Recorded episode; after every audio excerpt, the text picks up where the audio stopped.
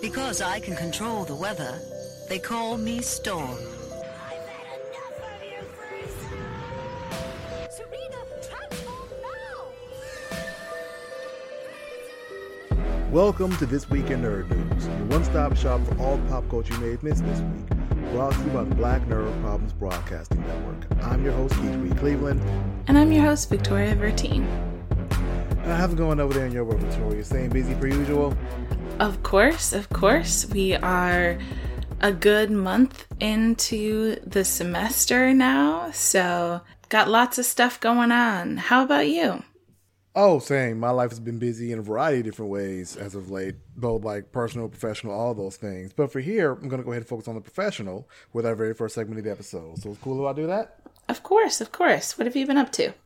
All right, so last week I had a really, really good day, but one of the highlights of that day was I got to do an interview for an article for Uproxx, which is a website that I've written for on a freelance basis for a bunch of years now, going back to like 2014, 2015 or so on and off. So the cool thing I got to do this past week is I got to interview a man by the name of Phil Bertelsen, who is an Emmy and Peabody Award winning director of documentaries and various films, because he just had a film drop on PBS called The Picture Taker that I found fascinating. And by the time that you all are hearing this, the article that I wrote about it when I interviewed him should be out on Uproxx. But to sum up the hook of this documentary is the it's like two dope ideas that both are worthy of separate documentaries, but it's like two in one.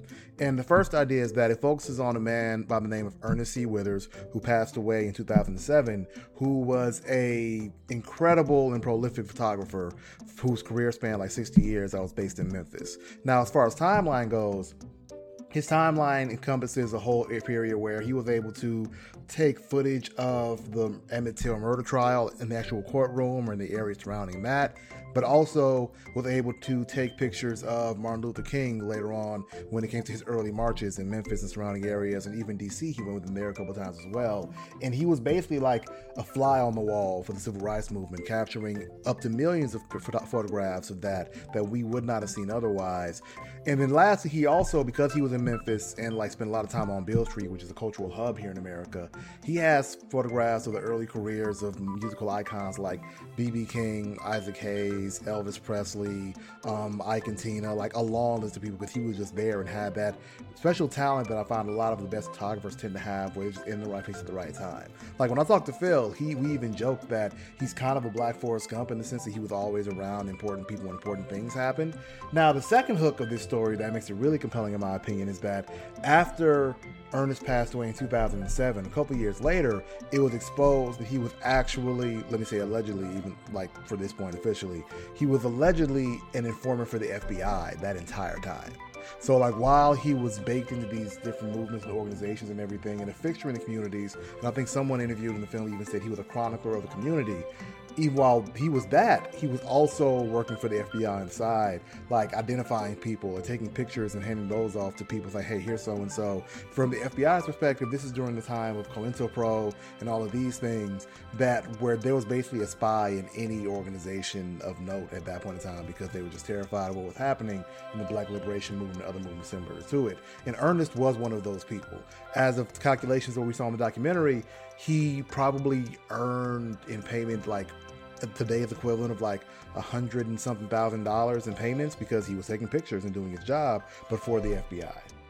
But an interesting point that kind of comes up with the cross section of these two very distinct identities and facts about this man are that when Martin Luther King was assassinated in Memphis, he was actually there like he was in the area and everything. He wasn't there on the scene to be assassinated, but the photographer who did take the picture that's now famous of everyone standing on the balcony and pointing in the direction of the assassin where Martin Luther King was assassinated, standing right where he was, that photographer was actually a documentarian or cinematographer who had the presence of mind to take that picture themselves. And Ernest was the one charged with, or not charged, but he took over the responsibility of getting that person to a hotel for the night, and getting them out to New York so that that would then be published and become the now famous picture that it now is. And this documentary was great, in my opinion, because it really allowed viewers and the audience to juxtapose how to handle someone's legacy when they've done incredible things, but also bad things that had a very negative impact on people's lives, right? Because, like, people with the information that Ernest was providing to the FBI, again, quote unquote, allegedly, people were indeed hurt, hurt from this, or arrested, or in some cases even killed, from what I've been seeing. But at the same time, like it's just a very interesting study in just human psyche and why people do what they do. And unfortunately, while he's not here to tell us what his motivations were, we do have people who were around that time who knew him or of him to speak to that. Like in this documentary, and this is my last point before I'll move on, this featured appearances from the Reverend Jesse Jackson, Kathleen Cleaver, and even Courtney B. Vance, who each are very important people when it comes to black liberation movements or civil rights or the civil rights movement specifically. In Courtney B. Vance's case, he's just a very prolific actor who we've seen in a number of things.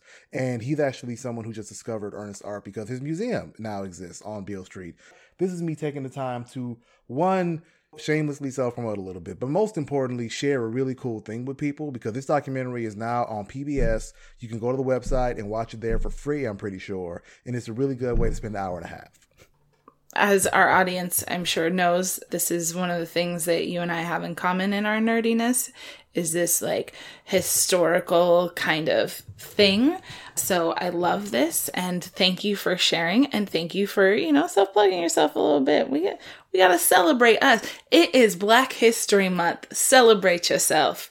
I love this for a lot of reasons. I think one of them is that photographers, I don't think often get their due. But when we think about how we form history in this day and age, the photographers really do kind of set the stage, right? Because photos don't have a language. They are a language, right? Like photos are a universal language. And how those photos are taken really impacts what we think about history. For example, just the fact that so many of our pictures from the civil rights movement are black and white or are reproduced in black and white, that has a distancing effect where we kind of get the feeling that, oh, well, that was a really, really long time ago because these are black and white photos, where in reality, that is still in living memory, right? So, photos just as a medium for conveying information and for building our view as a society of how something has happened are incredibly powerful. And so I always think it is important for us to investigate and to learn about the people who take those photos. And I agree with you, the context of being an FBI informant, especially in this time, man, that's a lot of context, right? So. No, there's definitely very nuanced dealing with that situation, as a lot of people that I talked to in the film are, because one thing even Phil says in our interview is that no one that he was able to talk to for the purposes of the interview was willing to just outright throw Ernest under the bus. Because for them, this is someone like Ernest was and his family was such a fixture in the civil rights movement in Memphis that like when the movement would come to Memphis for like a protest or whatever, they would make sure that Saturday brunch was included at the Withers house in their itinerary, right? Like this is kind of like how it was. So the getting people to show up in the documentary was totally easy. But one of the you touched on one of the common through points in the whole film, which is the fact that like this is before Photoshop. So like this man's photos don't lie. So he's capturing these moments of like things before like riots break out, for example, or like the moments or like in the hotel in Dr. Dr. King's hotel room, the moments after he was assassinated and stuff like that, you know, right? Like that you never see otherwise. Only a handful of those pictures exist in the world, but like he has that. So it's definitely a lot of different things tied up into this. And I promise you, I did not tell you everything interesting about the documentary. So please go check it out for yourselves. Again, it's called The Picture Taker on PBS, and it is focused on Ernest Withers. Definitely.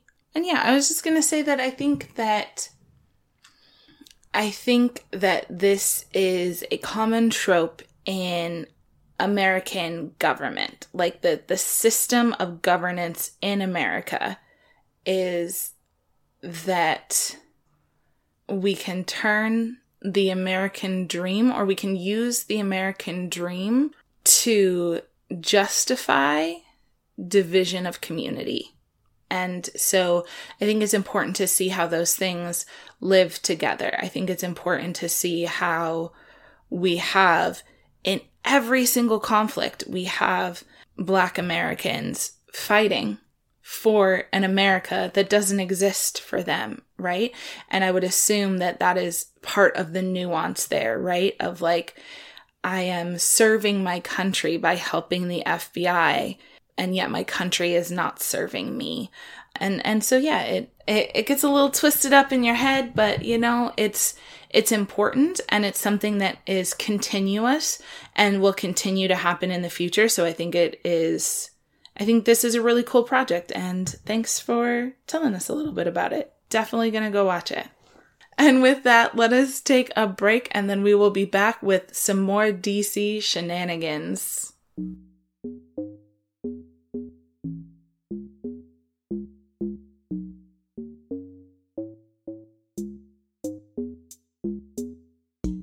And we're back.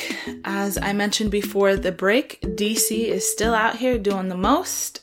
I never, I just, I don't, I don't understand DC and their plans, just generally. I also feel that way about the content of DC, like their superheroes plans and their villains plans as they're actually doing thing. And you know, strategy just maybe isn't a DC strong point. Uh, but they're trying. They are still trying. And so this week we got a ton of news about the DCU revamped because we're doing it again. I don't I don't even know how many times this is now. It's a lot. It's a lot of times that we have revamped the DCU, but this time James Gunn and Peter Safran are at the head. So is gonna be different, that's for sure. Uh, they have announced their chapter one, which they are entitling Gods and Monsters, and this is part of an eight to 10 year plan. Now, as per usual, there's a lot going on here, uh, not the least of which is that they're using Ezra Miller's Flash as like the jumping off point of this, which is a choice. That is certainly a choice. Uh, but then we've got a bunch of other movies in the lineup. So we've got Superman Legacy, more Superman movies. The Authority is also coming. We have The Brave and the Bold, which I want to take a slight tangent here because The Brave and the Bold is a Batman and Robin story. The Robin here is going to be Batman's son, Damian Wayne. So it is both a Batman and Robin story, but also a father son story. It is not. It is not going to interrupt the Batman trilogy that we're already in the middle of. uh, DC, why do you do this to my brain? So, obviously, we just had the first entrance into Matt Reeves' Batverse with Robert Pattinson. That is supposed to be a trilogy. They are still moving forward with that trilogy. In the middle of that trilogy coming out, they are also going to be releasing this, the Brave and the Bold movie, which will be another Batman movie, but different. It's fine. We're gonna have more Supergirl as well. So, Supergirl Woman of Tomorrow is another movie on the docket, as well as Swamp Thing. I do think that, you know, Swamp Thing doesn't get enough credit, so maybe that will be fine. Alongside the movies, we also have a ton of TV announcements. Uh, we have Creature Commandos, Booster Gold. You don't know who Booster Gold is as a character, just. I mean. Booster Gold needs therapy, is really, I think, what I have to say about that. Uh, we have Lanterns, which I really want to be excited about, but I have learned not to be too optimistic about DC things. And Paradise Lost, also something I want to be excited about, which is about Themyscira, the home of the Amazons, and of course, Wonder Woman and arguably better, Nubia. And then last but not least, Waller. I am actually excited about this. I want it to be good. Uh, so Waller is a Peacemaker slash Suicide Squad spinoff. about Amanda Waller, who will in fact still be played by Viola Davis. Anything that woman touches is gold. I'm here for it. So, theoretically, everything that we already knew about before this is already going forward, may or may not be actually part of the DCU. One of the things that James Gunn said was that they're going to be a little bit more clear going forward about what is in the DCU and what is, as he called it, an Elseworld, a DC Elseworld. Uh, so they're really kind of focusing on the DCU being one universe in the overall DC multiverse. And then they will be very clear about what things are a part of that specific universe and what things are outside of it. It feels like a lot, but it might be cool. And there are definitely, I think, just statistically, there are going to be a few gems in here, and there are some things that. Uh, is this one of our patented, non patented things? I think. Cautiously optimistic. I am cautiously optimistic for a few of these things. So, yeah, that was a lot of information. I'm sure I missed a few things, but how are you feeling about this, Keith? I just want to go on the record and say that I'm very glad you went first here because I feel like we can help set expectations for our listeners when it comes to like they understand our overall as a collective views of DC. And I think up to this point, we on average been like realistic and according to some people we've been pessimistic about DC, but I think that's primarily given the track record Yeah. in the past. Like this this reset is happening for a number of reasons. Whether we Right. agree on those reasons or not, it is indeed happening. Mm-hmm, mm-hmm. Now, with that said, I am also incredibly biased and a big DC fan at heart, first come serve and all that kind of stuff. But I didn't even know Marvel was really a thing. All I knew was that like Spider Man and the X Men sometimes interacted. But DC, I knew that was a thing. That was whole like existence for me for a long while. So yes, I'm trying to like forget it. I'm gonna throw my bias to the wind. I'm excited about this. I do have two caveats, but overall, I'm looking forward to this whole thing happening. Now, one thing I want to say is that this is a launching off point. So, like, if done, if they knock the first couple of these out of the way, it's like, all right, this is the new DC. Forget about the past 20 years of stuff outside of like most Batman and everything that wasn't that was a flop. This is what we're doing now. So, like, this could be a whole rebrand for them in a number of ways, right? As far as like all the movies and shows and stuff like that. Now, my first critique and caveat. I wish they didn't commit to an eight to year, eight to ten year plan for this out the gate because I'm like, you mm-hmm. haven't personally. I feel like you haven't earned that trust yet. See, Marvel can do that because Marvel has had enough like hits or even just successes strung, strung along back to back to back where like yeah you know what? If they like bat 500 on this 10 year plan like it's still a success. Dc doesn't have that room to like negotiate these things. I feel like it's ambitious, but I also appreciate the energy behind that ambition to make us go for these big things, right? Now, one thing I'm also excited about here is that I love that Brave and the Bold is blatantly going to include Damian as Robin because that makes me seeing that, all right, so you all are done and also with Superman news about them not doing an origin story, like the thing, like they're done trying to like kick this universe off with a variety of origin stories here because, especially with DC characters, like we know most of them because they're like they're like god power characters who are on the first surface explored from very simple concepts, right? And I feel like we don't necessarily need that origin all the time because we can watch the movie like, yeah, we know Superman is a guy that does a thing, and here's what he's doing now, right? So when it comes to Batman versus the Brave and the Bold, I like to think that we're going to start seeing more of the newer DC stories implemented in the various mediums, especially because, at least in theory, as of now, their plan is to cast the same actors to be to portray these characters in live action films, TV shows, and video games. Because all this stuff is supposed to be coexisting. Now, whether or not that happens, because too many cooks in the kitchen is indeed a thing, we'll see.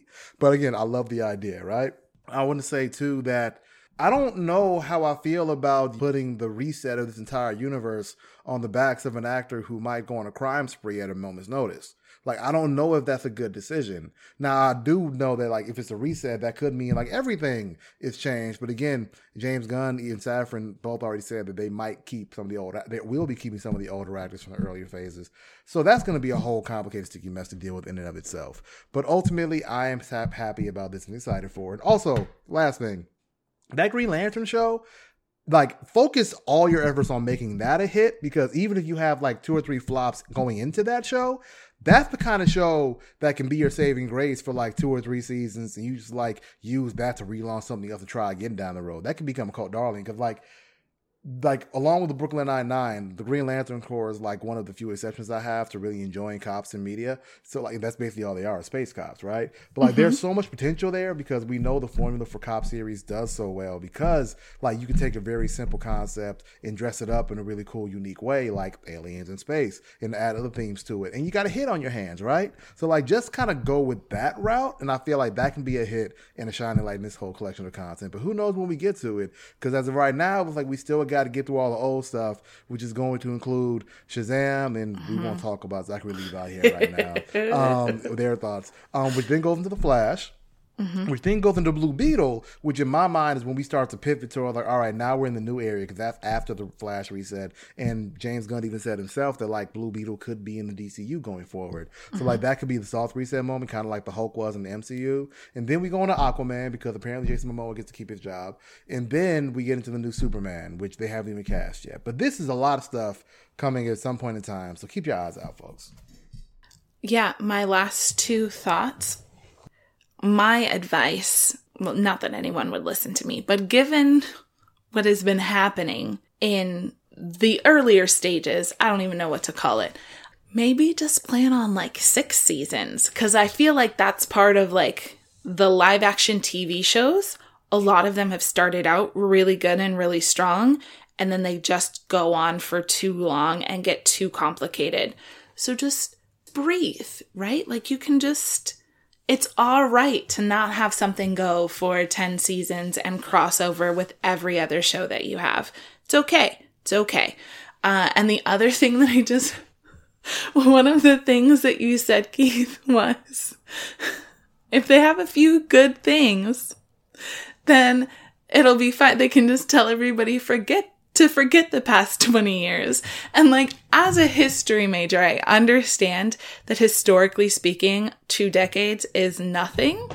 And so, like, at some point, yeah, they can be like, oh, those two decades were like weird. It was the, it was the start of the 2000s, right? New century. But when you're right on the cusp of that, like the idea of saying to someone, like to saying to an actual person, hey, I've got this cool thing. I just want you to forget about the last 20 years of our relationship just feels like a big ask.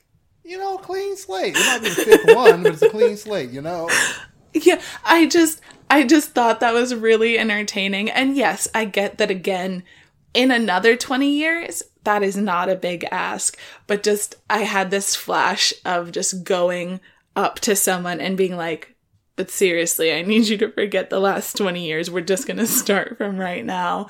Um, and that does feel like DC and how they plan things. So, with that being said, I agree. There are some really good things here to look forward to, to be cautiously optimistic about.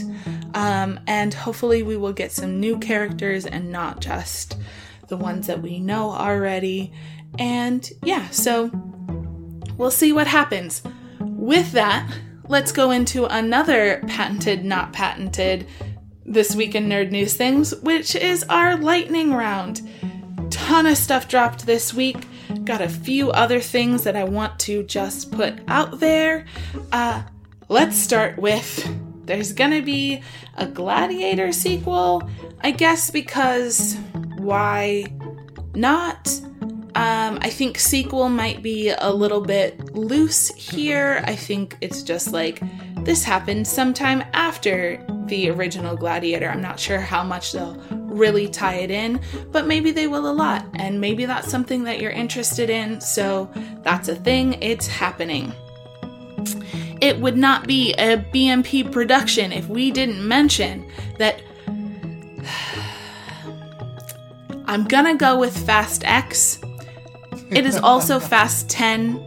I know they're doing the thing where they use the X as the 10, but I think they want us to say it Fast X because that also sounds like fastest, and that feels like a thing, right? So I think it's supposed to be Fast X, but the newest entry into the Fast and Furious universe, which, while I am not a Fast and Furious fan, I think objectively is a more cohesive universe than the DCU right now. Wow. I mean, not wrong, wow. Uh, so the newest entry into that universe is Fast X, and we have the new poster. The trailer should be coming out uh, this week for us. Uh, it will probably already be out by the time that you are listening to this, so go ahead and give that a watch if this is a thing that you like. And supposedly, we will get this latest installment sometime in May. So if you are a Fast and the Furious person, more fast stuff for you, I guess.